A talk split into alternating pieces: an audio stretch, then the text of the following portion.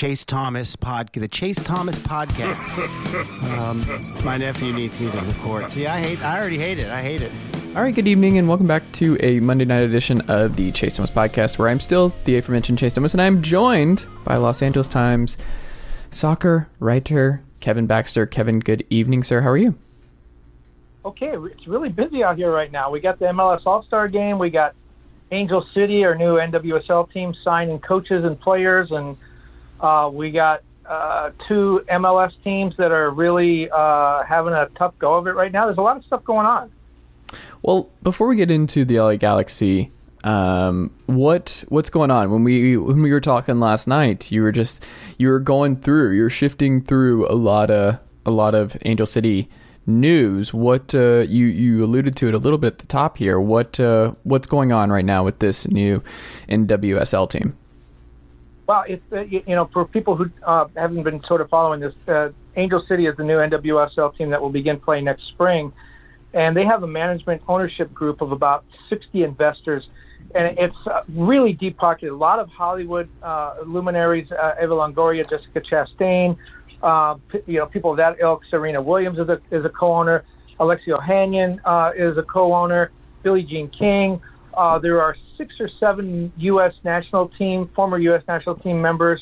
Uh, Julie Foudy uh, is one. Uh, Mia Hamm is, is another Abby Wambach. So there's a lot of A-list uh, celebrities part of this ownership group, and uh, as I said, they don't begin playing until next year. They're uh, 13 months old now, and um, this summer they have signed their first sporting director, Eni Aluko, who is coming over from Aston Villa, Aston Villa in England. They also just signed a coach this weekend, Freya Coombe, who is the coach at New Jersey, New York, Gotham FC in NWSL. She'll leave that position at the end of the season and become Angel City's coach. But the big news is today, uh, the team announced that uh, Christen Press has become their first player, the U.S. national team player. She is from Southern California, which was really important to Angel City. They wanted to bring somebody that could relate to the community.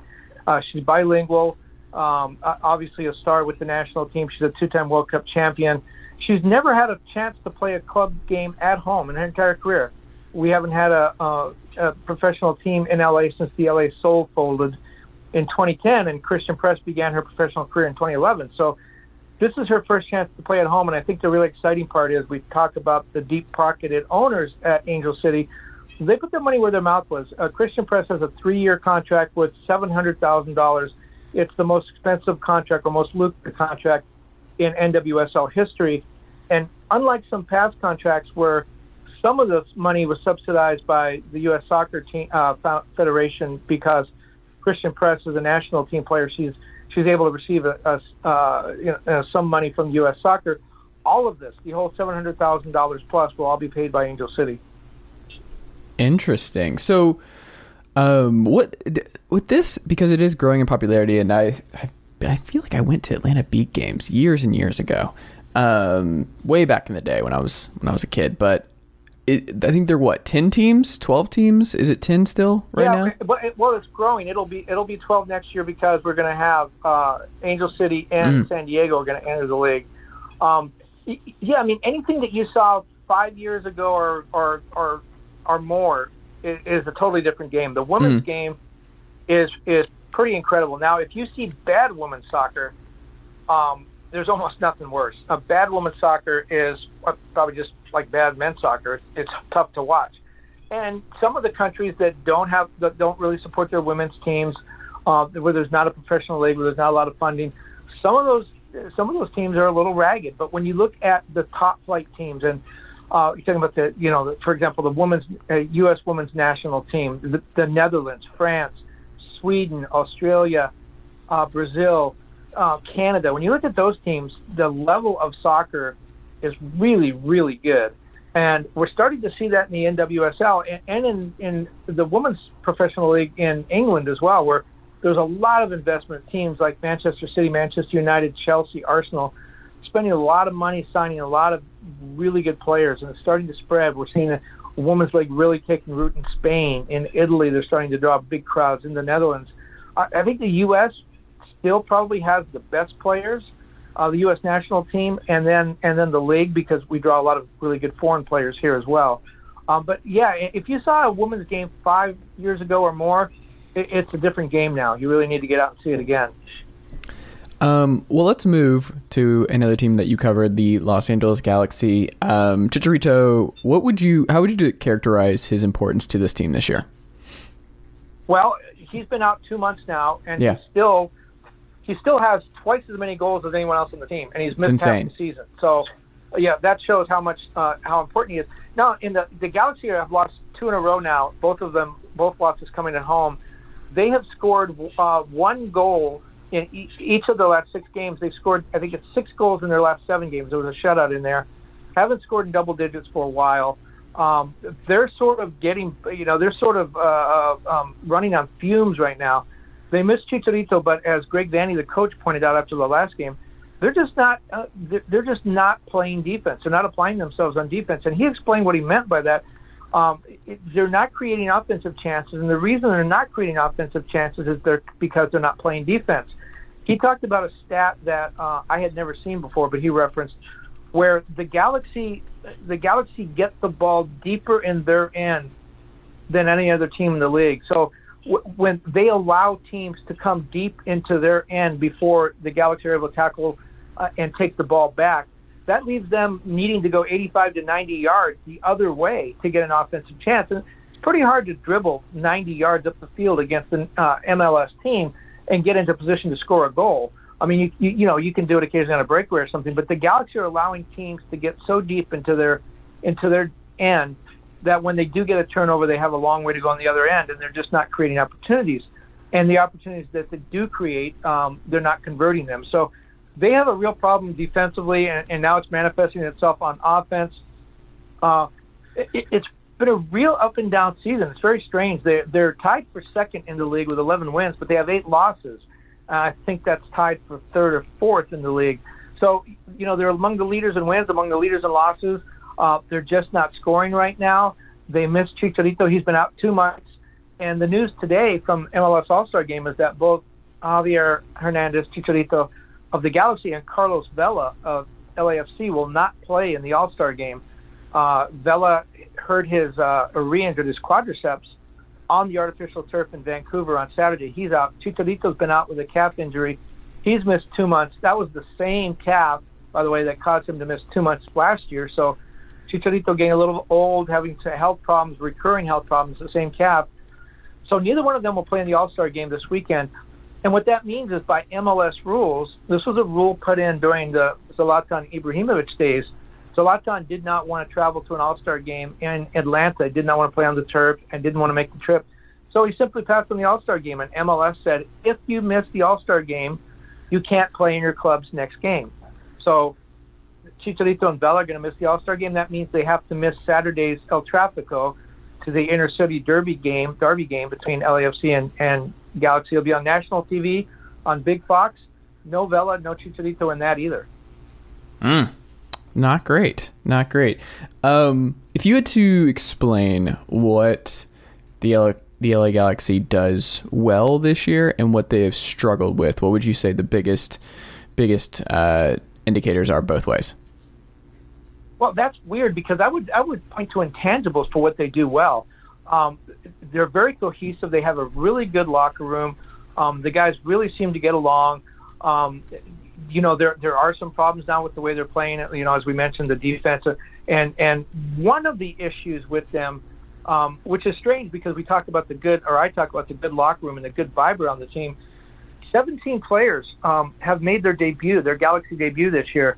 Under Greg Vanney, they've completely remade the roster. In their last game, three of the players that started weren't even here at the start of the summer. So mid June, they weren't even they weren't even uh, on the team. They weren't even in the country uh, and now they're starting for the Galaxy. So it's kind of a work in progress. It's been a thing where Greg Vanney has to bring players in. He has to get them accustomed to his style of play.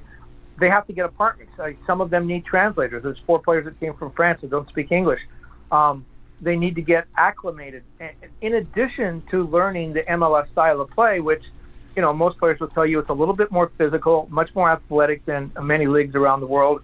Um, so they have to get used to the travel. Um, and, and that's, I think, one of the things that's been holding the Galaxy back. As players go on international duty, and we're expecting to lose The Galaxy expecting to lose Sebastian Lletget, Jonathan Dos Santos, and probably Efrain Alvarez to World Cup qualifying at the start of September. That creates three more open spots where players that are going that uh, you know uh, have to go in and fill those holes. So Greg Vanney's had a real balancing act this year of trying to get players up to speed on the way he wants to play, but then plugging holes as he goes. Seven, as I said, 17 players completely new to the Galaxy this season. You know that's more than half the team. Yeah. Hmm. Well, what are you? What are the, what are the storylines you're looking? You're most looking forward to monitoring uh, after the All Star game and when everybody's back. Well, yeah, getting Chicharito back will be big because mm. um, they they they have tried to replace him. They've signed some players. Um, it really hasn't worked out the way they wanted, but um, those players are getting a lot of uh, a lot of game time. We look at Samuel Garcia and, and Kevin Cabral. They're kind of trying to carry the, the the offensive load right now, not doing all that well. Obviously, the team's not scoring, but once Chicharito comes back, it sort of helps them carry that load. I think the Galaxy get better. I mean, they're going to have players that now have a lot of game experience, um, you know, that have been forced to become maybe a little more creative, forced to become a little more offensive. Uh, Chicharito comes back, takes some of that load back. I just think it makes the Galaxy better and deeper. But when when do they get Chicharito back? When he went out, the first game he missed was July 4th. Uh, he came out and warmed up for that game, and then went back to the locker room with with the calf injury.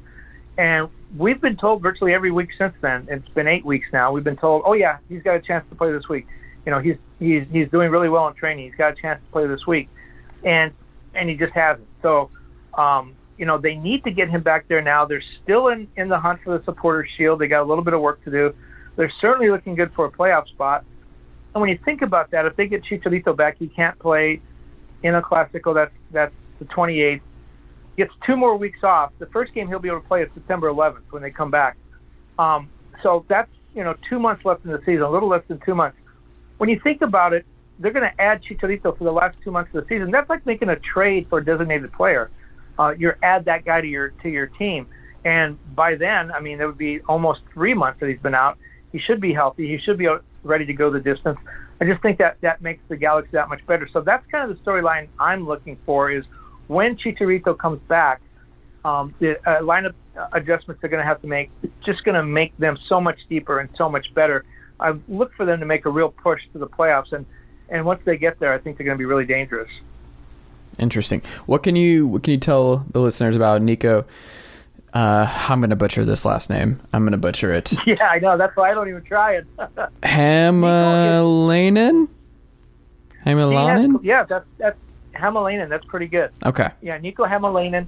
He is. Uh, um, he's actually from Miami, but mm-hmm. his parents are from Scandinavia. So uh, he's played. He's played in Scandinavia, but he he had a short trial a couple years ago with LAFC, so he knows the LA area. Um, he doesn't take uh, uh, um, an international slot because he is uh, he was born in Miami. He is from the U.S. Um, they got him the idea was to bring him in as someone who could play on the wing, who could be offensive, who could push the ball forward a little bit. Um, but it was also depth for they had Danilo Acosta as the backup to Jorge Villafaña on the uh, at left back, um, and Danilo Acosta is coming back from a pretty serious injury a year ago. He's played a little bit, but hasn't been effective, and and and I think the Galaxy were a little concerned about his durability and Niko became available. They brought him in. He started the last. Two, He played the last two games. Jorge Villafaña is dealing with a knock, so so Niko's played, and he's played well. He had an unfortunate incident in the last game against San Jose, in which the uh, uh, the winning goal actually deflected in off him. It was an own goal, uh, and uh, you know it came in off Niko, uh, and that cost the Galaxy the game. Really wasn't Niko's fault though, and that's the that's the thing that's kind of missed is he was he was uh, covering for another defender who had blown their assignment and the ball, you know, Niko hustling to get there, to get in position. The ball bounces off him from a tough angle, goes in. Everyone thinks Niko made the mistake. Not at all. Niko was covering for another guy who was doing exactly what he was supposed to be doing. Just an unfortunate incident. Um, but I, I see him more as a depth guy. I think that Galaxy really like Jorge Villafaña. He'll be the starter when he comes back. Um, but talking about you know where the Galaxy is right now, I, I think this game coming up on the 28th is really interesting. It's an inter-city derby game. It's against LAFC. It's at LAFC. LAFC is really scuffling now. They have a seven-game winless streak. They've lost four in a row. Both of those are franchise records. Um, But the Galaxy have both teams actually, but we're talking about the Galaxy. They have two weeks off after that. So you got a guy like Jorge Villafaña, he's injured. Chicharito's out because of MLS rules. A couple other guys a little banged up. You know, there's an opportunity there. Give those guys that game off, then they get a three full, you know, full three week rest to heal, and then you bring them back on September 11th that much stronger. It's almost like they had a little mini off season. Um, play some of those guys on the 28th. Maybe they strain those injuries. Maybe you know Jorge Villafaña goes out there and and aggravates that knock that he has. Then all of a sudden you're racing the clock to get them ready by September 1st. I think Greg Vanney does face some decisions here for his lineup in this game. Um, the ability to go out and compete and try to get three points, but also rest guys that he's going to need down the stretch because once they come back from that international break, it's a sprint to the finish, and he's going to need all those guys healthy. This is a game where he, if he can if he can squeeze through this this little window and rest some guys and keep them out of the LAFC game, it's going to be a big uh, you know a, a really big boon to him going down the stretch. So we'll see what he does. MLS already made the decision for Chicharito, so that's a good thing. But a couple other guys knocked, you know, with some knocks. Uh, Jonathan Dos Santos, who will be going away with Mexico, and and uh, uh, Sega Coulibaly's uh, dealt with some things. Jorge Villafaña. If, if they can get through this game without having to extend those guys, so much the better. Last thing, and we'll wrap up here. Um, what do we know about how Chicharito and Dejan? Here we go. I'm going to do it. The new Serbian signing. Let's see how I do this. Yeah. Uh, Jova Lijic. That's close. I just call him Dejan. I, I have there's a reason that I'm a I'm a writer and not a uh, a, a, a podcaster or a radio guy like you. Yeah. Because I can't say I I can type them. I can spell Ibrahimovic from memory, but mm-hmm. I can't. I, I, still can't say it correctly. So yeah, Dejan. Uh, Dejan is uh, a very interesting guy. He had he was um, I think when they acquired him um, and brought him in as a U22 initiative player, signed him to a long-term deal. I think part of that was, look, Chicharito is not going to be coming back anytime soon. We need some cover right away because they were trying to get by with Ethan Zubak up there. They were using Grandsir and Kevin Cabral as target forwards. That just wasn't working. So they brought Dejan in um, partly as cover for Chicharito. Maybe, you know, Chicharito next year will be the last year of his contract. So, uh, you know, maybe to, to prepare him to take over. But the real interesting thing is, is here comes this guy in from Serbia, um, highly touted. Uh, Galaxy spent a lot of money to bring him in. Um, you know, he's kind of supposed to be the answer to their problems right now, but he has said all the right things. He he never once said, "I want Chicharito's job. I'm the guy now. Chicharito's going to have to fight to get it back." His his thing has always been, "Hey, when Chicharito's ready, I step aside. I'm I'm just going to love playing with him. He's an idol of mine. I think he's great." That's what I'm talking about. That good that good dressing room. You know, Dejan said all the right things about wanting to play with Chicharito, and and I think when when he does come back, Dejan is definitely going to defer to him. But again, that's one of those things where it's just going to make them stronger. Chicharito had 10 goals in the first 10 games for a reason. They didn't have anyone else that could score. Um, now that it, you know, if, if Dejan's played pretty well in his first couple of games, if he becomes a little bit uh, of, of you know, an asset up there, then they bring Chicharito in. All of a sudden, they've got two guys that can score. And again, that's that whole thing. It just makes the team deeper, makes the team better. Um, so I see Chicharito coming back. I see Dejan sort of stepping aside and saying, "You're the man. Let me help you out." Um, maybe becomes that number nine guy with his back to the goal a little bit. Um, I, you know, I definitely think it's going to. It, looks like it's going to be a really good tandem. We'll, we'll have to see if that, you know, how that turns out in practice. Yeah, the, to, this is why. I mean, this this stuff. I don't know how you do it. I don't. Uh, I don't know how you do with the names. It's it's unbelievable. Thankfully, like Atlanta United's best players the last few years. You have Josef Martinez, you have Julian Gressel, you have. Um, why am I blanking on his name? Because he's been gone for a couple years now. Back to uh, Newcastle. Why am I blanking on his name? Oh no, my dad's gonna hate me. Oh yeah, Miguel Almiron. um, my dad's favorite player. He has not got. Yes, he has not gotten over Almiron. Not gotten over it it uh, his departure still just a huge mark in the Atlanta United fan base. His departure and his his just friendship with Josef is just it's not the same. Those two pointing at each other, we we miss it all the time. And if you've watched Atlanta United the last couple years, Kevin, you you know things have not been great since since. Well, though. you know, I talked to Alexi Lalas, the former national team player, and, I actually called him because he was a former MLS player and former general manager, and I, and I my question was how can teams that we all look at as the new dynasties, Atlanta, LAFC, they're doing everything right. How do they how do they fail? How do they fall apart like that? And he actually brought up Almiron as an interesting case study where Almiron was brought in here. He was, uh, you know, one of the first signings, or if not the first signing. He was the guy they were going to turn to. He was going to be the leader. But they knew all along that he was going to Europe, and and the idea was develop him, sell him to Europe, make some money, maybe sign another player. It turned out when Almiron left, the team fell apart, and Alexi Lalas was looking at LAFC and saying, LAFC had the same setup. Diego Rossi was supposed to be their guy who was going to play a year or two and go to Europe. Diego Rossi never left. He's still here, and his value is declining by the second. Um, and so they've fallen apart because they've just fallen apart. Uh, the, you know, they, they traded Walker Zimmerman and Steven Beitashour. They didn't re-sign him, and they got rid of Bradley Wright Phillips. They made a lot of boneheaded moves too. But the Almiron thing was uh, interesting to Alexi Lalas because it unfolded exactly the way everyone predicted it would, and still it seemed like Atlanta United wasn't prepared for that. Uh, I wasn't a fan. I was not a fan. Uh, I can go ahead and tell you, Kevin. I was not uh, not happy about it. Still not happy. I mean, things are turning the corner a little bit. Josef's back. The managerial change. New manager coming in. I don't know. They're figuring some stuff out. The defense still a problem. You'll never uh, sell me on the the Gressel trade. Still, just uh, seems like one of those those bad ones. And then still, you just miss Tata too. The impact of losing Tata and just uh, what he he did for for this team for for several well, years. Well, you know, there's there's two tournaments. There's the regular season and then the playoffs, and you play a playoff game on turf in front of seventy thousand people.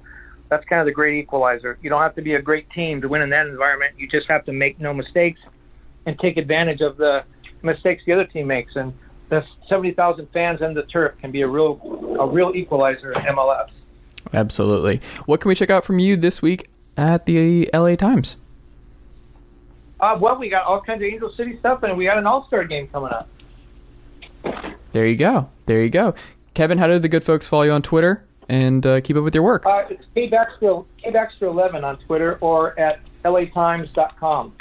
All right. Well, go subscribe to latimes.com if you have not already. The Los Angeles Times, a staple of my newspaper rotation every single day. Keep up the great work, sir. Thank you so much for making the time, and uh, we'll have to check back in again soon. Thank you. Thanks for the call.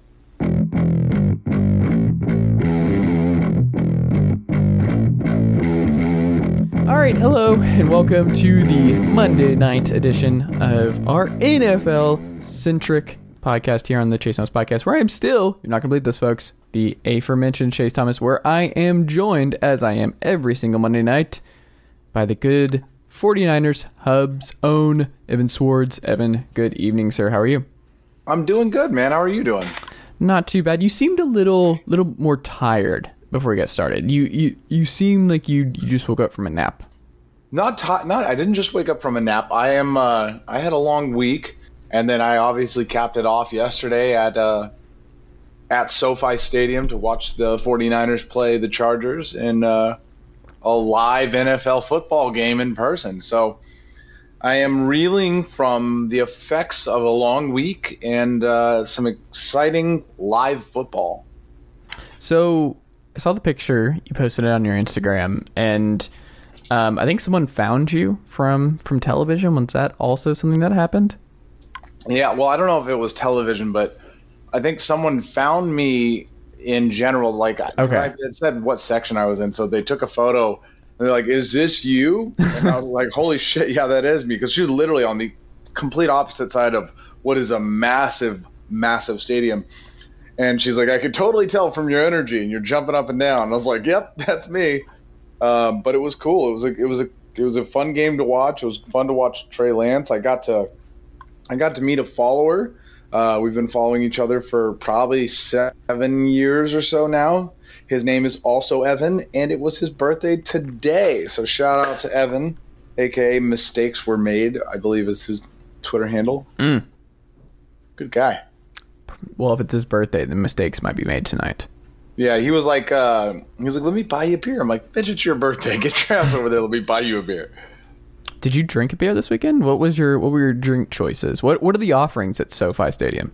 So honestly, the the the kind of the big deal right now is that SoFi is actually pretty trash from a food uh, perspective. The drinks, it's hard to say because the one thing that was really cool is they just had guys running around with giant backpacks of 24 ounce beers that they just could kind of slide out of the bottom.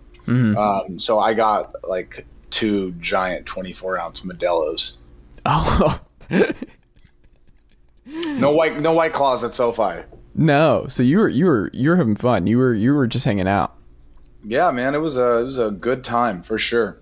So walk me through it. What was it like when you walked into the stadium? What's the experience like for people who have not been to this new stadium yet? Like, what are they in for? What what did you like about it? What did you not like? Walk me through it. So, I mean, first and foremost, everything about the stadium is massive and breathtaking. From the man made lake that they have in front of it, uh, to the massive SoFi signage out front, to the insane roof and glass. It's just all just breathtaking. Everything is awe inspiring. It's just, it's a beautiful spectacle of a stadium. It is an entertainment center, it is not a football stadium you know, so getting there was a little bit of a pain. Uh, we Ubered in essentially to the. It's next to somewhat of a strip mall. Mhm. So we we Ubered into the In and Out, and then we walked uh, down the, the the entrance driveway, if you will, to the stadium. Um, getting into the stadium was super easy and quick. Um, outside of that, you know, the stadium is massive. So there's, you know, we were on the 200 and 200 level, section 235. Really um, amazing seats, just absolutely amazing. And it, it is one thing that was really im- insane to me is when you looked up, you know, because the 200 section is great seats, but it's still pretty far away, right? And then you look up to the 400 section and you see the people up by the, you know, by the roof. And I mean, they look like they're in space. It is so big and so far away. I was like, I just couldn't imagine watching a a football game that far up, you know? That's wild. What were what was the fan experience like? Was it uh, All 49ers fans. I, I- literally more than 50% were 49ers fans. I was surrounded by 49ers fans. Uh, the Chargers fans do not travel well, as most of them still live in San Diego. that's disappointing? That's I mean, just gonna take time. It's not, though, if you think about it, though. Like, LA hasn't had a football team in a very long Well, no, what. I'm saying is for Chargers fans, for the San Diego fans who don't make the trip, and then it's just the, yeah. the Chargers just being there, and also for the players. Like they've talked about that in the past of just the the lack of a home field advantage. But it sounds like even in SoFi, it's uh, it's going to be a visitor visitor friendly place, at Yeah, least I for mean, the Chargers. LA. It's it's one of the. I think it's the opposite of Vegas, right? Because even though Vegas is like a you know a city people travel to, their local fans are diehard sports fans, as you've seen with the Golden Knights. Um, I don't see that being the case. The one thing I will say though is with with Justin Herbert being kind of the exciting prototypical franchise quarterback that he is and you know they're making some pretty good strides this year in the offseason uh, i do expect a little bit of that uh, pie that went a lot to the Rams because they used to actually have a team in LA to maybe split up a little bit with the Chargers. But yeah, I mean, in this case, though, it was, uh, you know, the, 40, the 49ers were big for two huge decades. Uh, they were there for a, a long time. And now that the Chargers are back, it's still, it's a, you know, just like when I went to the, the Rams game at USC Stadium, this is a 49ers town. Well, then it sounds like you you enjoyed yourself. Did you rock any jerseys? I didn't rock a jersey because Mm. I haven't decided which jerseys I wanted to buy. Uh, but I, I did buy, you know, the I went on Nike and ordered uh, one of the traditional, like old school 49ers writing and font logo red t shirts. Um, yeah, I still haven't really decided if, if I want to get a jersey and what kind of. I would go classic. Why not just get a Jerry Rice, Joe Montana, Dwight Clark? So I have a Joe uh, Jerry Montana, the one of the black jerseys. hmm but I do want to get like, I, you know, I think I want those new red, you know, like the red throwbacks. Yeah. I think I want to go, uh, Trey Lance. Okay. Okay, I'm I'm not against it. Do you know what I wear every Falcons game day? What's what jersey I rock? Oh God, I'm sure it's something very old school. I'm thinking we're like probably talking uh, before you know the jerseys before Vic. You're correct, but only slightly. I guess no. Vic was at the very end of the Yeah. old jerseys. Like they switched during the Vic era. Yeah, yeah, yeah. Um, because of him. it wasn't because of him because he it was just more i don't even remember why this was like 18 years ago now um but no it it's work done all Warrick Dunn, black yeah, yeah, work done. It's pretty great.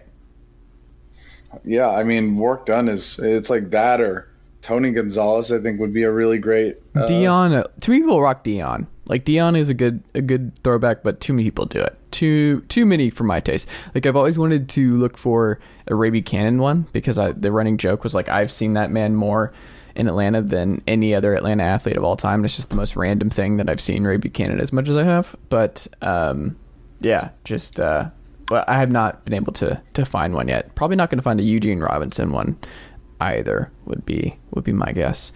Evan, um, some other news before we get into our AFC East preview this evening. Evan, Cam Newton may have cost himself the Patriots starting quarterback job over COVID protocol misunderstandings, and I'm putting quotes here. What do you make of all this, and how bad of a look is this?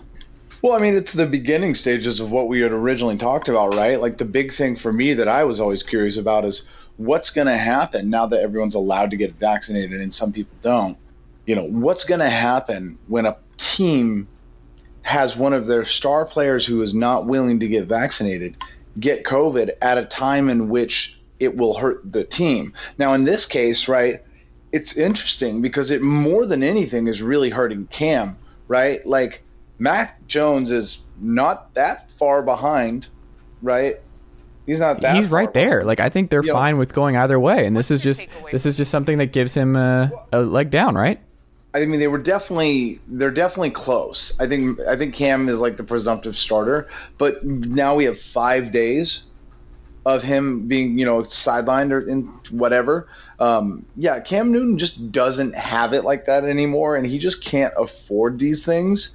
And so I I, I, think we've all been kind of waiting for the day where a play a selfish player hurts the team, but it's really interesting and like his situation is really only hurting himself right now. Yeah, Tom Curran had a really scathing uh, take on this on NBC Sports Boston. Um, it, it's just preventable. This was just a very preventable, easily preventable thing, and now he did something that's this could like I just cannot imagine um, risking it all for for this. Like this is it for Cam. Like you're not getting another starting job if you you throw it away like this. Like you have Mac right there. They just drafted a quarterback in the first round. You had a really rough 2020 for a variety of reasons, but if you're Cam, like for someone who seemingly as locked in as he is, as obsessed with the work, obsessed with getting better, obsessed with his body, to put himself at this kind of risk and to roll the dice like this, I I don't feel any sympathy. Like I like it, I just you could have prevented all of this. Like this is an easily preventable thing that you did not do, and it shows a lack of. I mean, it's a lack of leadership for sure, but I also just it's just really disappointing as someone who's always defended Cam that like it's just you can't defend this, and it's just uh it's a bad look, and it could literally cost him the rest of his time as a starter in the NFL. Like if Mac Jones takes this time these next five days, has a good final preseason game, like Cam is not getting another starting job handed to him at this point in his NFL career, and this really falls on him. It's just it's one of those amazing things where it's like, what are you doing? Like, why would you re- why would you do this to yourself? Why would you put yourself in this position? You're too old for this. You're too like, you know. I'm just frustrated. to quote uh, Colonel Murtaugh from Lethal Weapon, getting too old for this shit. Yeah, I mean, I like I we there's not a whole lot we really need to say here. Cam doesn't have that kind of leverage anymore. He's not the quarterback he used to be. He had a very bad season last year, and you know, they just drafted a quarterback in the first round after having Tom Brady. Uh, you know, they got to figure it. You know, Cam's got to figure out what's important to him because if what's important to him is not listening to science and losing starting job, then so be it. Yeah. Um, a couple other news. So Greg Rosenthal of NFL.com, also co-host of Around the NFL, a very good NFL podcast that I would highly encourage everyone to check out if they have not already. Did his week two winners and losers of the NFL preseason, whose stock is on the decline and who is on the rise. You know what's funny is it's always like these these dudes who are so good in college and they get drafted in like the sixth or seventh round because yeah they were awesome in college but there's just there's more of the unproven guys who look like they can do a lot more at the NFL level, so they move up. We see this in basketball too, where the third or fourth year seniors who have these amazing college careers or put these crazy college stats that just will not translate. Like Luka Garza of the world. Um, the person that jumped out to me when I was going through this, and it's funny because I went and watched it. Jaret Patterson is probably going to be a dude in Washington. They have a lot of talent. Um, he's probably going to force out Peyton Barber of that um, Washington backfield. Gibson's obviously going to be the lead back, but Jaret Patterson was really good at the University of Buffalo. No one watched him, no one knew what he did there.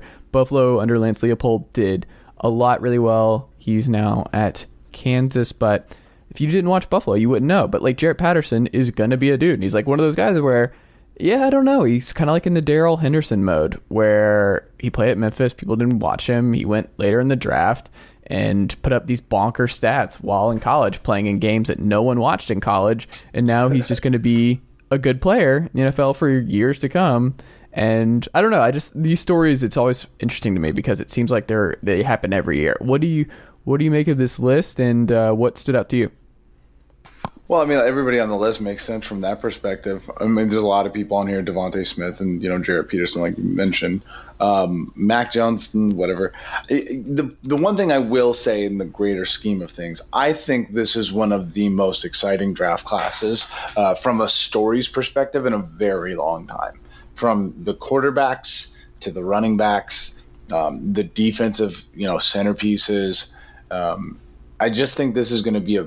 I mean, obviously the quarterback uh, group is the the bulk of the excitement.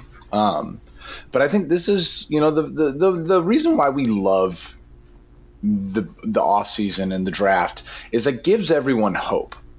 And this year, I think there's four or five quarterbacks that are giving specifically some teams some huge amount of hopes right now. There's some, uh, you know, there's some players like Penei Sewell, uh, you know, just that are just that damn good. Um, you know, Micah, Par- Micah Parsons. Um, a lot of these players are just going to give teams a lot of hope, and I think it's like literally like turned up to twelve because of because of all the quarterbacks and everything this year. So. I'm, you know, I'm, I'm excited to watch this season for sure. It's going to be super interesting.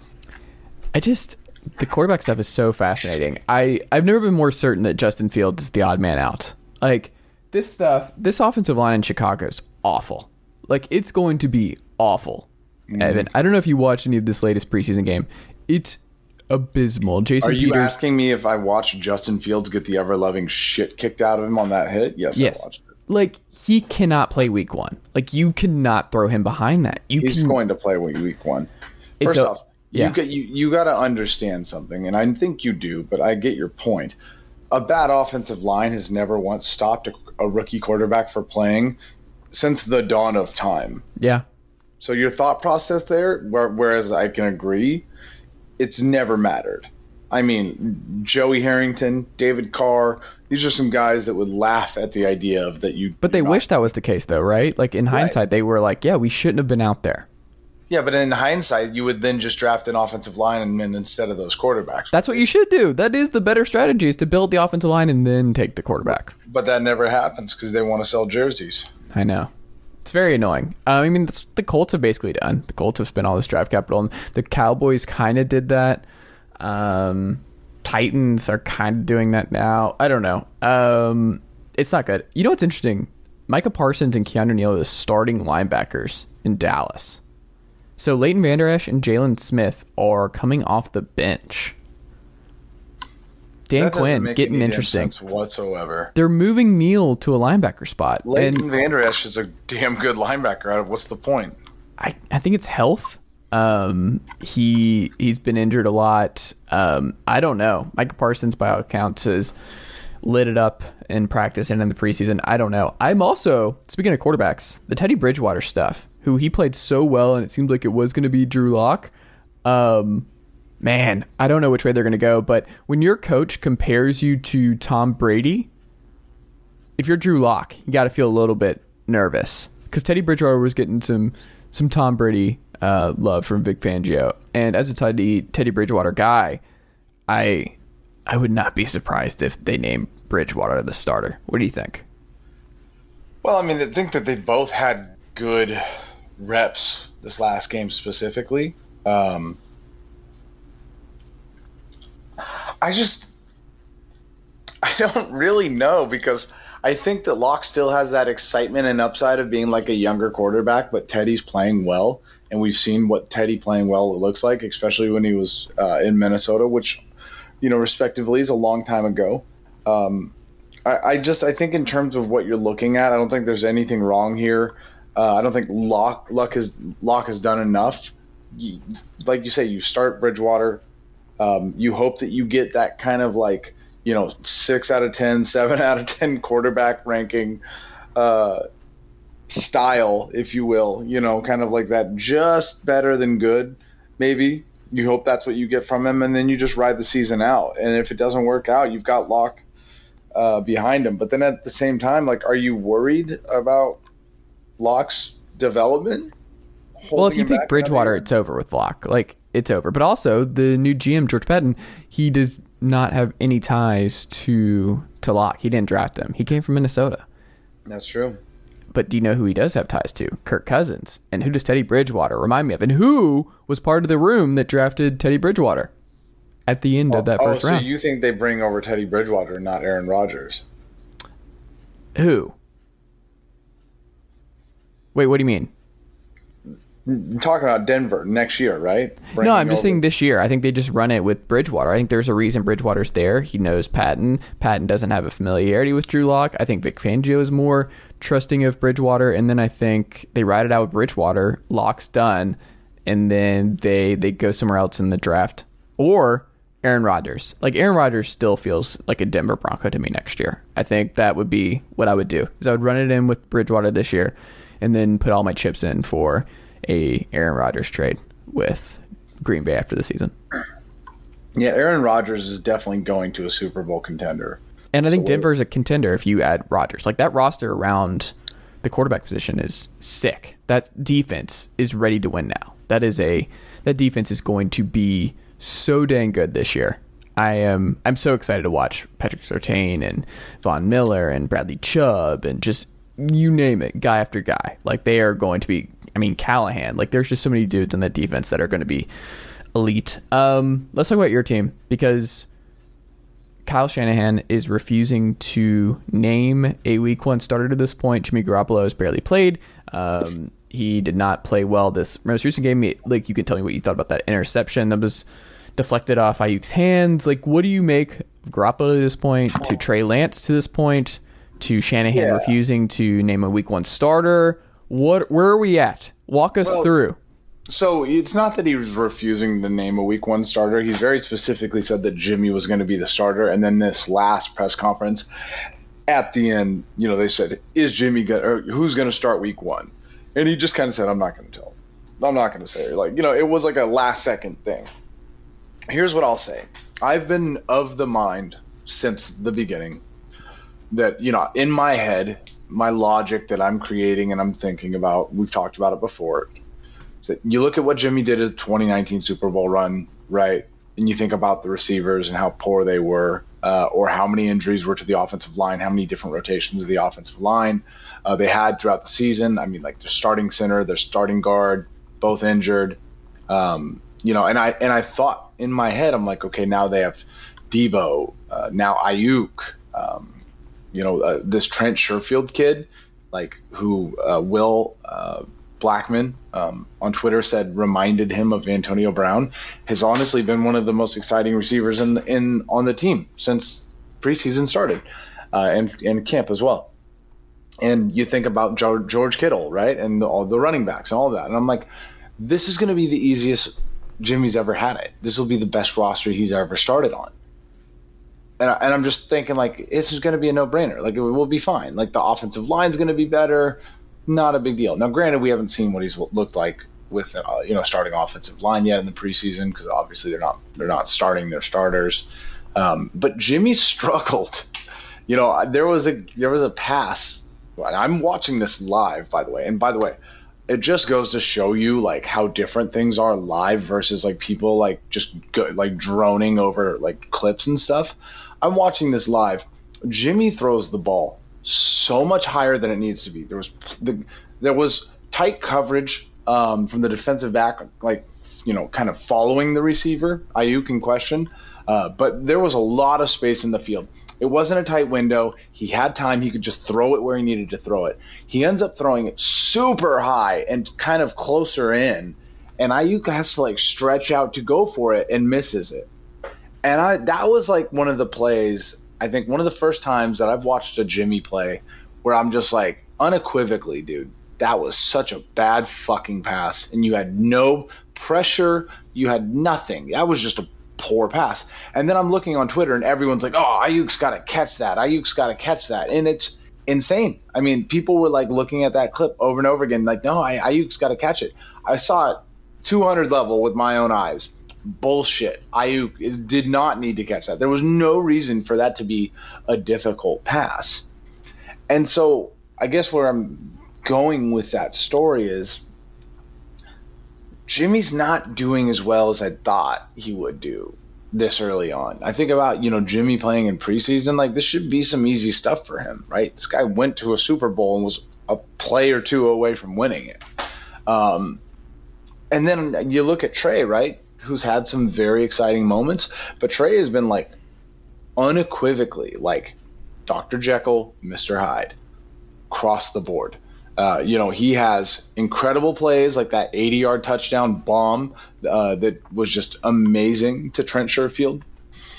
Um, you know, he threw two touchdowns in this preseason game, but when he's not throwing touchdowns, when he's not, you know, dropping uh, right in the breadbasket to Trent Sherfield um, on that, like, uh, you know, the right side of the right sideline uh, pass against the Chargers, he had some really inaccurate passes. To be honest with you, we're like as 49ers fans on Twitter, we're all joking about it. The dude literally like had the same issues that Jimmy has. He's underthrowing, he's uh, making them jump, he's throwing it too high, uh, he's throwing it behind the receiver too much, so they have to slow down. He's not throwing it in stride. I mean, you know, which is fine, right? Trey is a rookie. We didn't expect him to start this year. But Trey is the problem is has some plays where you're like, holy shit, look, there's that talent we've all been talking about, and Jimmy's struggling a little bit. So I think now, you know, similar to the Cam and the Mac Jones, I think the gap between the two isn't as high as we were expecting it to be. And, you know, we've got two more preseason games left. Kyle Shanahan said specifically that the starters are playing next game against the Raiders. Jimmy's got to really show some things. It's time. Like I don't think Kittle has seen the ball once, which is fine. He's I, I don't need him to play in preseason at all. But obviously they've got a really good rapport. But like Jimmy's got to step his shit up because if the ceiling for Trey is as high as we think it is, and the floor for Trey all of a sudden isn't that different from the floor of Jimmy, like, what are we doing, right? Start the rookie. So I think we're in that process right now. We've got another week left. If you had to bet, who is under center week one for the Niners? Who is it? Still betting Jimmy. Okay. I've, I've the things we've seen from Trey have actually been somewhat troubling. Um, so I'm still thinking it's Jimmy, but it could get worse. Last thing before we get into our AFC East preview, Evan, uh, Ja'Marr Chase, a lot of drops this preseason for Cincinnati. There, there doesn't seem to be a lot of lot of worry when you're reading the quotes and listening to Zac Taylor talk about it. Um, Brandon Allen's obviously been throwing him a lot of these passes, not Burrow. Um, you go back to his college tape, uh, which has now been almost a year and a half. This was not a problem. Uh, this was never a problem for him at LSU. Uh, are you at all worried um, about Ja'Marr Chase? But on the flip side, because people really hated that pick for Cincinnati because of Penei Sewell being right there and them going receiver over offensive tackle because of Burrow's injury history. Um, Penei Sewell's also struggled in Detroit out of the gate, so that's looking like uh, still a. I mean, obviously, it's going to be a wait and see, but very much a wait and see because it's not like Penei Sewell's just immediately out there like, you know, Jason Peters or whoever. Um, Joe Staley. He's not a Joe Staley right out the gate. Um, so what do you what do you make of Ja'Marr Chase and his drops? I, you know, I'm, I'm not. I won't say I'm worried because he's a receiver, right? I am still of the mind it takes a receiver sometimes a year or two uh, to really get going. Um, and it's preseason, so I'm not too worried about it. It's not like a quarterback, right, where there's like an in, in, incessant need to hu- hurry the hell up and figure it out. Like Ja'Marr Chase doesn't need to figure it out right away. First and foremost, he's one of the most athletically talented receivers in the NFL. Um, he will be doing just enough as it is on the field by demanding attention from defensive backs and sometimes extra help from the safety, uh, which should make uh, Joe Burrow's job easier. So, I mean, just being on the field, he'll already be doing a decent amount for his old quarterback.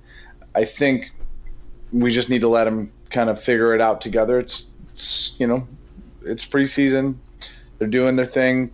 You know, some I, the the greatest thing that I've ever heard, and I, I truly believe it, is practice preseason. This is time to figure it out, to try things, to learn what you can get away with, to learn what you can't get away with. And if that's what he's doing, let him do his thing. He's a talented kid. Should come soon. Absolutely. Well, we're going to pause for a quick break from our sponsors, and then we'll be right back with our. Buy eight- Mhm. whatever is on this ad next, or else. We'll be right back.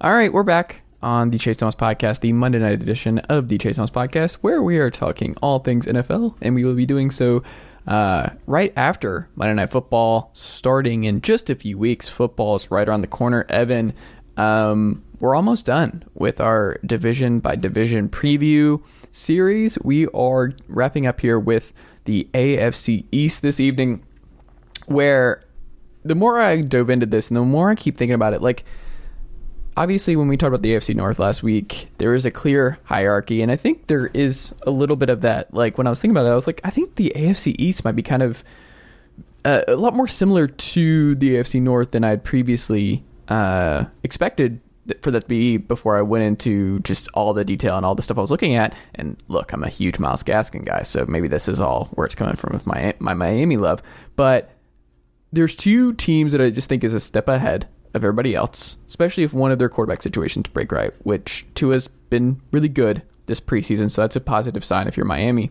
But I think it's the Bills, clearly the favorites, and then you have the Jet. I mean, the Jets. Then you have the Dolphins. Um, I think those are tier one in this division, and then you look at tier two, which is the Patriots, and I think they're kind of in that sealer zone where like yeah, if everything rolls the right way, if Cam plays 17 games, if the offense gets back and all these uh, expensive pieces they signed this offseason are great, if the offensive line's fine, if um, if Stephon Gilmore is still around for another year and they don't trade him and Matthew Judon's awesome, like, okay, yeah, maybe. Maybe. But they still feel like a 7 and 9, 8 and 8 team, or I guess whatever the 17 game equivalent is. And then you have the Jets, who are in the Bengals category, where it's like they got the quarterback now, they have their Joe Burrow, they're doing some stuff we like, but it still just feels like we we have a lot more work to do, no matter what Zach Wilson's doing in Green Bay and what whatever it is that Aaron Rodgers is saying about him. And as a Zach Wilson stand, I'm happy to hear it, but that is kind of how I look at it, where I'm like, it kind of does remind me a lot of the the division we talked about last week. What do you think? Yeah, I mean, it is it is an interesting division. Uh, what I think is really, you know, kind of the the wild card here mm. is all all of a sudden we're hearing about Tua, Tua maybe taking that next step. Mm. He's looked great, right? Played well. Miami for a long time has had a fairly decent roster and struggled at the quarterback position. They bet on Tua, right? They didn't take one of the quarterbacks, which they could have done. They bet on Tua. And if it pays off, the Bills might have at least some competition. I mean, the Bills are stacked. They're a Super Bowl contender for sure. So I don't know if they're going to be worried per se, Uh, but it is Tua makes this thing, this little race interesting for sure. Yeah, and he's an easy guy to root for, and a lot of his stuff with health, was health stuff, and it's not like he asked to be thrown in for Ryan Fitzpatrick at the end of last season and everything with that. Um, well, let's start with Miami because I think they're the most fascinating team in this division, and a lot of it comes down to like you like you said with Tua. Um, do you think? Because remember, like we just now have Josh Allen as a top five NFL quarterback, which he is year over year. Like he just got paid. He got paid just like he is making Mahomes money now. And he is the he's not Patrick Mahomes, but he is the biggest threat to Patrick Mahomes being the the just being as dominant as humanly possible in the AFC as much as you like Justin Herbert. It's it's just Josh Allen and the MVP stuff. He'll probably get an MVP based on what he we saw last year, but um, that happened quick, man. Like we just have penciled him in, and this is where he is, which is all true. But this happened so fast with him. Like this rise, it just clicks in year two. That could happen with Tua, where Tua can just be amazing this year. Like there is a possibility Tua plays like a top ten quarterback this year, and it's just we this time next year we're like, man, where do we put Tua in this? Because he's healthy and he was slinging it all over the field and he loved Jaylen Waddle and Mike Gesicki was his favorite target and he was getting open. Like he found Myles Gaskins as his dump off guy all year long. The offensive line was working. Austin Jackson's great. Like there's a there's a path to that. And I think people got to understand it's like what we saw from Tua last year is not any indication of what we might see this year because the offensive coordinator position is flipped. It's no more Chan. Um, it's a committee approach with George Godsey, and I forgot the other guy's name off the top of my head, but it's both of them working on this. Um, the defense is going to be elite. I think the offensive line is going to be better. I like DeVante Parker. I've always liked DeVante Parker and him as a number three. You have Will Fuller as a deep guy. You have Albert Wilson if he can stay healthy, who I like a lot. Jakeem Grant, always a big play guy.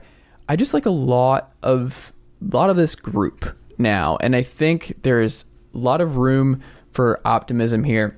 And I would not be surprised if the Miami Dolphins were the team that gave the Bills the most amount of trouble this year and also won the division. What do you what do you make of the possibility of Tua having a Josh Allen like jump next this year? Well, I don't know that he'll have that same jump just because I think we always kind of knew that Josh Allen's ceiling was much higher right? We've always talked about Tua's accuracy and kind of what that looks like. So I don't know. Um, I also don't know that I really like the receivers as much as you do. DeVante Parker, I've had a crush on from a football perspective, you know, like a draft crush, if you will, mm-hmm. uh, since the dawn of time. I wanted the 49ers to draft him when he was in Louisville. I wanted the 49ers to trade for him. Like, but I, I just don't know that, that we're there yet. Um, in terms of that receiving room. Will Fuller, you know, always a great guy to always make the best of out, out of a bad situation. But yeah, I don't know. I, I don't know if I can see that same jump, right? I think Allen really was like everything you could have hoped for and more in that uh, year two. Um, but I mean, I will say this. I think Tua looked much worse last year than Josh Allen did in his rookie year. So you know that that catch up might might be a little bit easier just because Tua looked so bad, and if he can just look good this year, that'll be a huge jump for him. Yeah, I I'm just so curious because the Bills their projected Vegas odds is their win total is 11, which is the fourth highest in football, just behind the Ravens and as you know the two Super Bowl teams, the Bucs and the Chiefs are the only teams with uh, win total projections of 12 or more. Um, what's super fascinating is that the Dolphins over under is the exact same as the New England Patriots at nine and a half. Is that is that not wild to you? Um, no, because I think the Dolphins have the better team, but I think the Patriots have Bill Belichick, so it's just kind of balancing itself out. Well, they do have Jason McCourty now. They they have a lot of lot of former, lot of former Pats um, all over this Miami blueprint. Right. Well, but, that's what you do, right? Mm-hmm. You retire. Eric Rowe. Yeah. Um, I like the Justin Coleman signing for them. I think he's going to be good. He was a captain. They also are keeping Xavier Howard. which is huge for them. It looked like he was going to get moved. He's staying. You have your first rounder, uh, Noah Igby. Uh, I'm just going to say Igby. He was an Auburn corner who was really good. Um, so we'll see there. Byron Jones now now a Dolphin. I think this defense is going to be really really good. And Christian Wilkins on the on the edge. I I like a lot of the group here. Um, Evan, do you think they win more or less than nine nine and a half? That's that would equate to basically 500. Are you taking the over under with them? Mm. It's so hard to tell, but I think I'll take. I think I'll take. Honestly, I want to lock right in on nine wins. Mm-hmm. So I will say under just because it's technically under, but yeah. I'm gonna go over. I think they win 10 or 11, maybe 12. Dude, that's that's insane. That's a lot of wins. Ten, even though it's still a 17 game season, that's a lot of wins. I just I think the Bills are going to take a slight step back. I think the Pats are going to be a lot worse than people are expecting, and the Jets I think are still two years away from really making some noise. Right. The Dolphins are right there. The opportunity is right there. Um, also, I just like their coach. Brian Flores is a really good coach. Uh, the Pats, who we were just talking about, nine and a half wins uh, is their over under win total. Cam might not be under center in week one. They obviously spent a record amount of money this offseason beefing up the roster after watching Tom Brady win a Super Bowl in Tampa Bay. What do you make of the Pats? Well, I mean, the Pats are, and this is my own personal opinion. Mm. Normally, when a team goes all out and th- just signs every free agent possible, and spends all the money in the world, it never really works out, right? You think about Albert Haynesworth from the Redskins going that far back, right? Mm. Um, I, I, it just never works. But right, there's a big caveat here, and that guy's name is Bill Belichick, the greatest coach in the NFL history. So I am interested to see what Bill, but Bill Belichick, uh, the sequel, Reloaded, if you will, uh, is going to look like.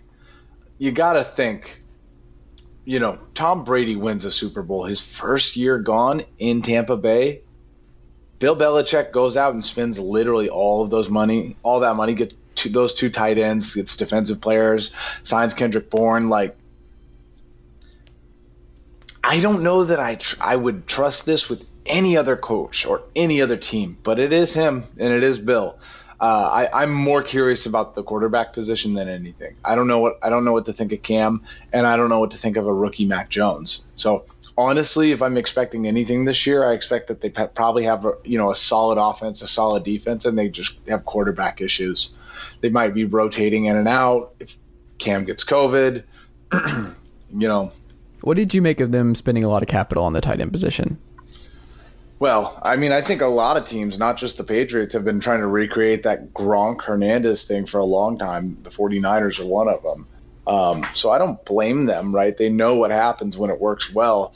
I just don't know that I trust Jonnu Smith and Hunter Henry to be that tandem, right? Like Jonnu Smith is an exciting tight end who's coming into his position at a very opportune time, right? Getting that contract. But, you know, he had a really good year, but you know Gronk had had you know a great half of a decade, right?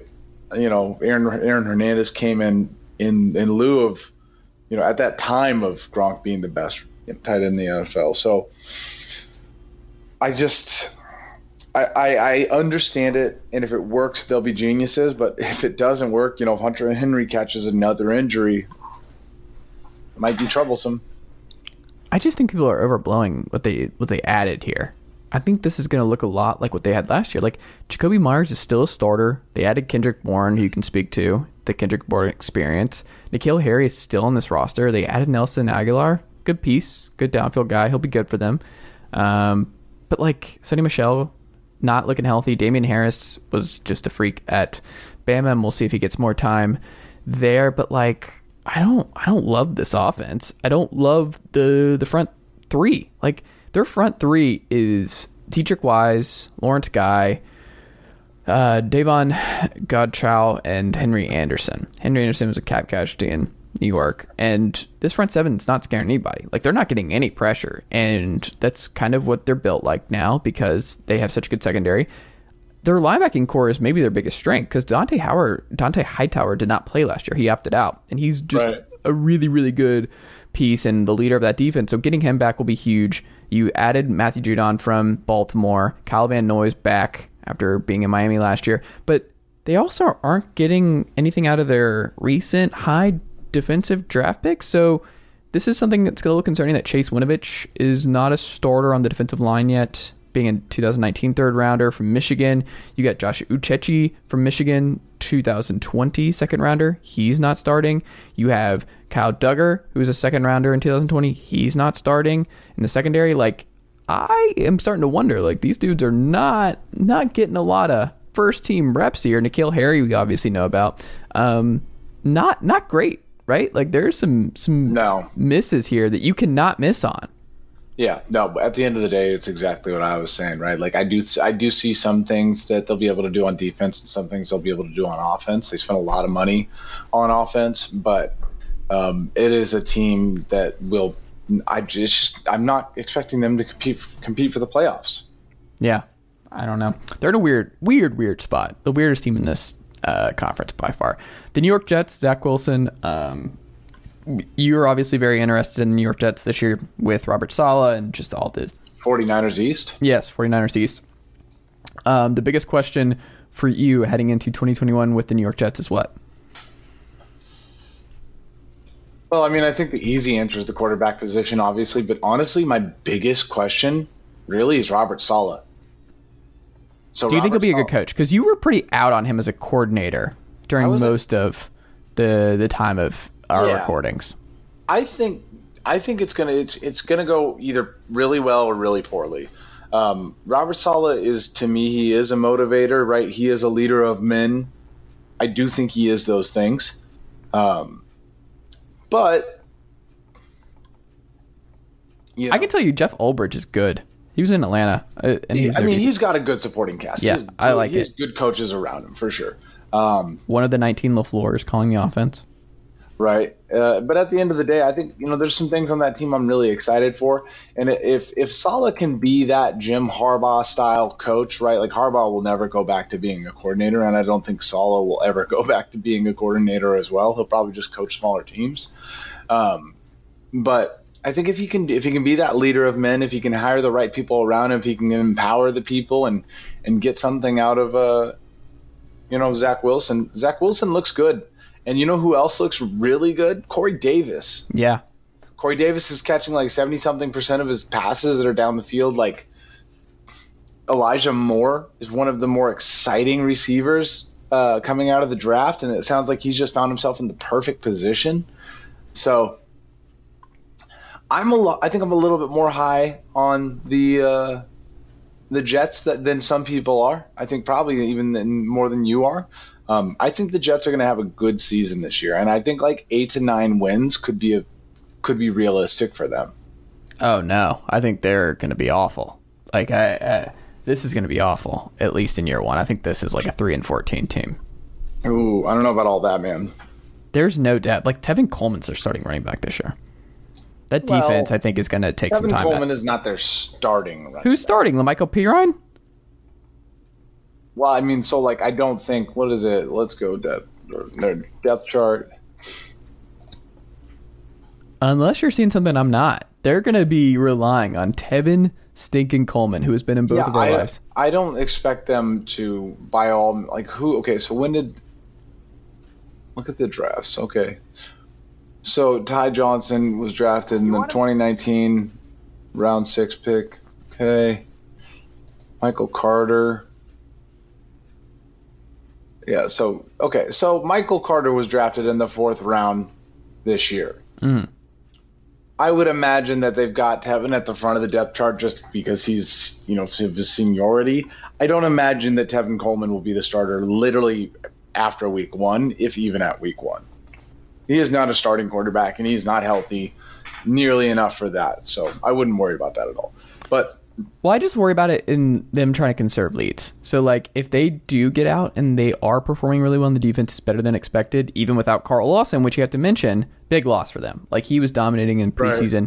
Losing him for the year is Vinny Curry going to be Ger- replacing him? Davis as well. He stinks though. Jarrad Davis was awful in Detroit. Yeah, Like, but I mean, but awful. he's gone for two months, so either way, CJ Mosley did not play last year, so we don't really know what we're going to get out of him. That secondary is awful. That like awful. It's Marcus Maye and nothing else. There is a person named Blessuan Austin Bryce on Hall is Bryce Hall's decent. He's but he's your number one. Yeah. I don't But- know. You can. This defense is going to get torched. First off, first first and foremost, let us be reminded Mm-hmm. this is a solid defense. This is a 49ers defense. They don't need to have really good corners or safeties. They need a good front. They've They're not gonna have that. They have Quinnen Williams and Sheldon Rankins. Ronald Blair will be there to help as well. Ronald Blair played very good football for the 49ers. Um, Man, they have a bunch of ex Niners. CJ Mosley is a is a very good middle linebacker. My point is this.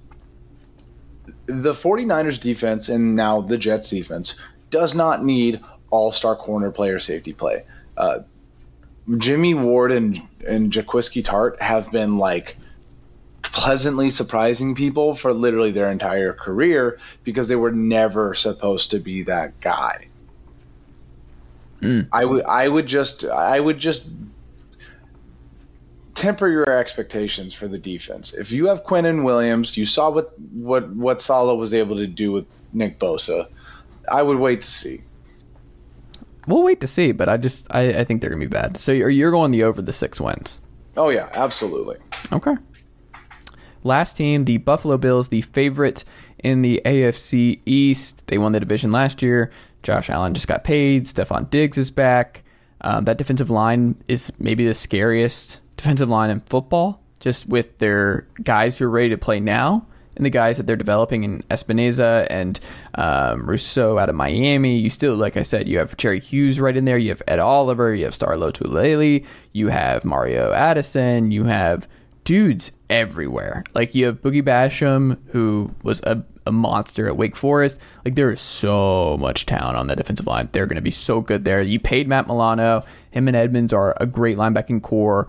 You have Tre'Davious White. You have Levi Wallace, who just never gets beaten out. Like they, they I think Brandon Beane talked about it, where he was like, "You got to fight for your job again," and they keep trying to replace Levi Wallace and giving him competition in camp, and then he keeps winning the winning the cornerback job, which is important. The reason I bring that up is because he was a college free agent. He was not even drafted, and that man it just he he holds it down. And then you have just an amazing safety situation with Micah Hyde and Jordan Poyer.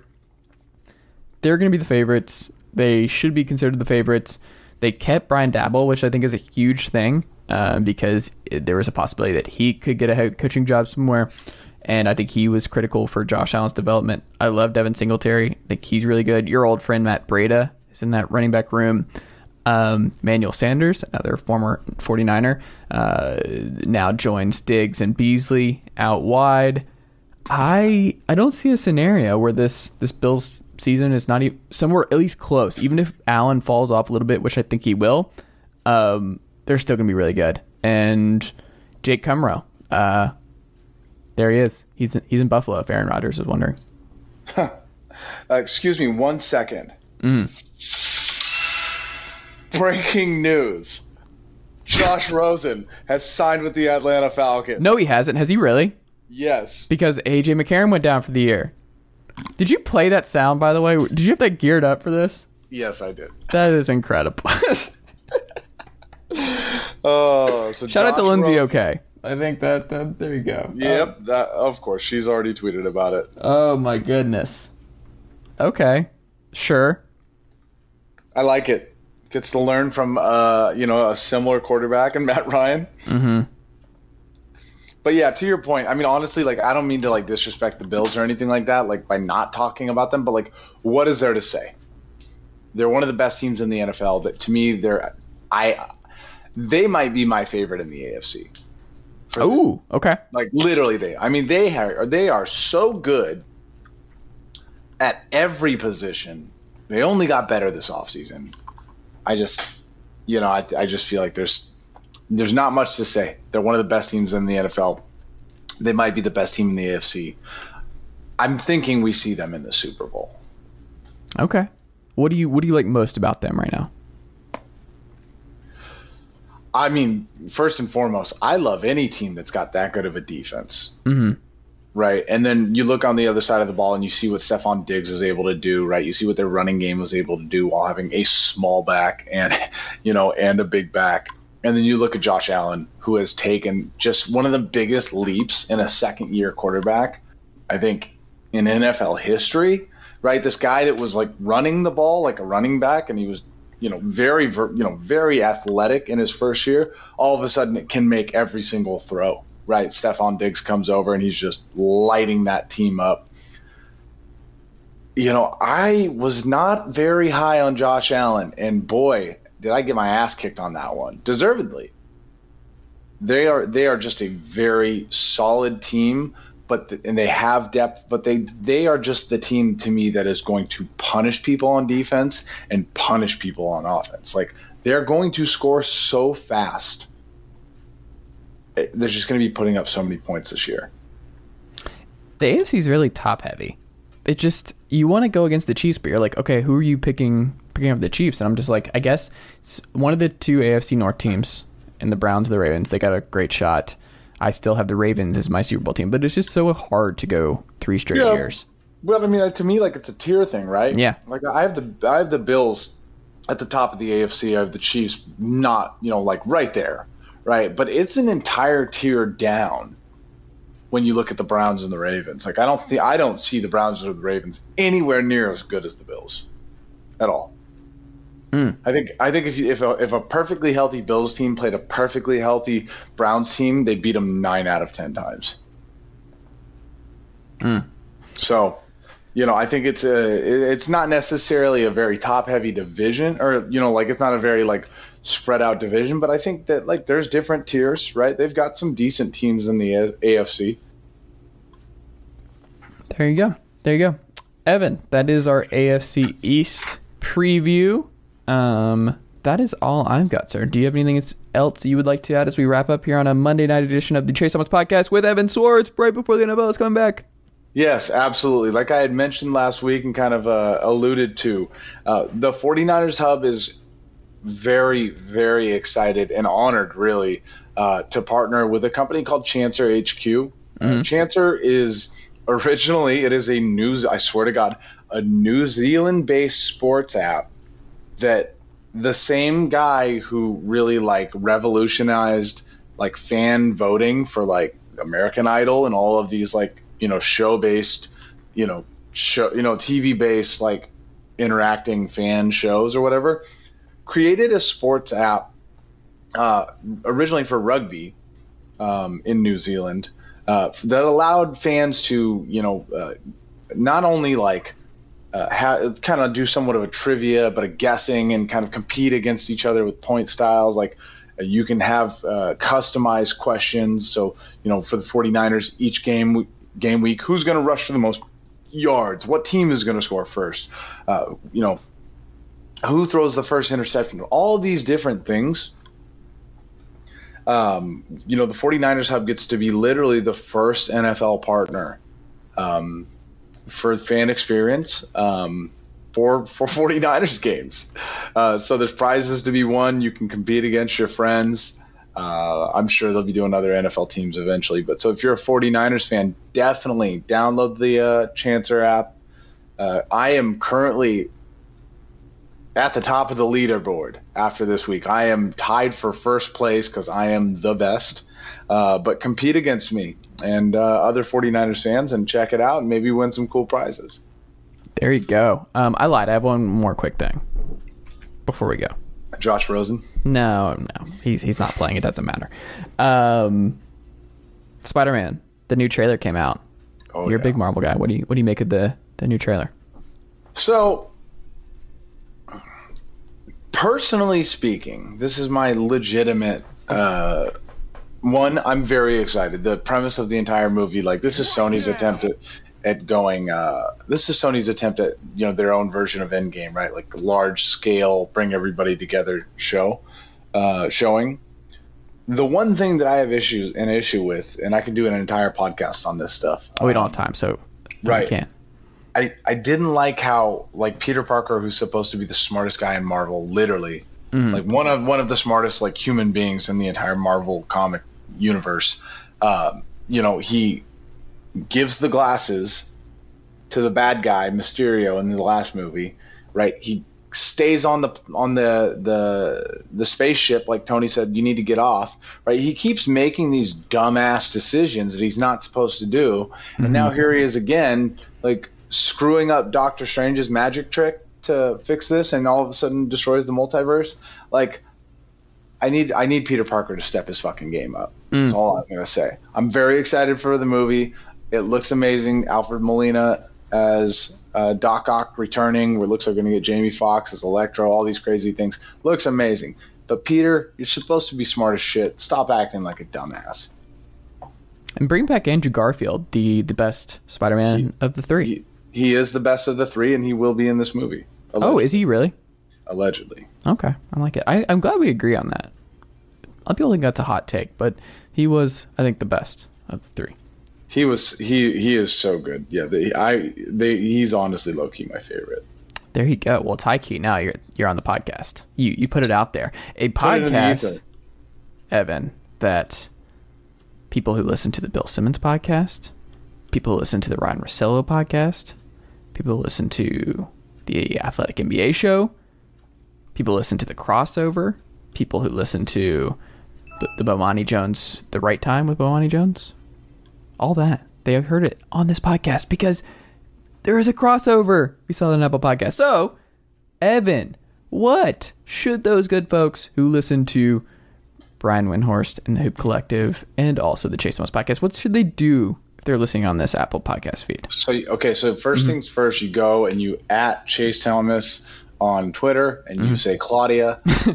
After that, you immediately go to whether it be your App Store or uh, Spotify or you know all of these different places where you can listen to podcasts. And I want you to make sure that you go in and you rate it five stars. You give it the best rating possible. Why? Because I wish you guys could see Chase's uh, Google Doc spreadsheet that this man does.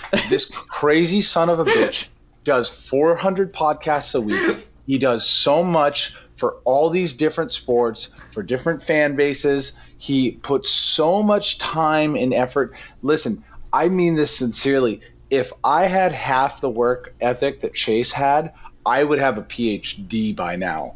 I mean it if if Chase ever became a bad guy and put his work ethic towards some evil shit, we're fucked. There's no stopping him. Like this is one of the hardest working people I've ever met in my life, and he genuinely busts his ass for what he does. So go give him a five star rating. You've already like you've heard this, and you're already thinking like, eh, well, maybe not. You're already like checking. No, get fuck Twitter.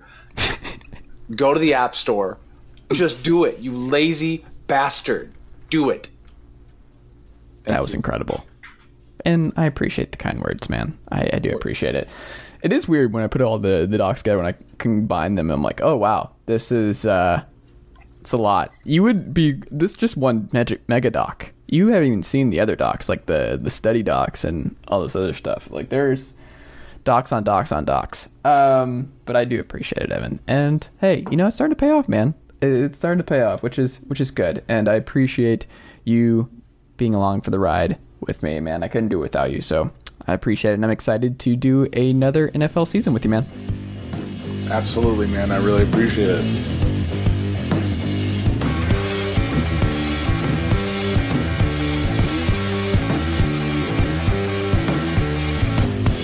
Nicely done, nephew. Chase Thomas Podcast. Hell yeah.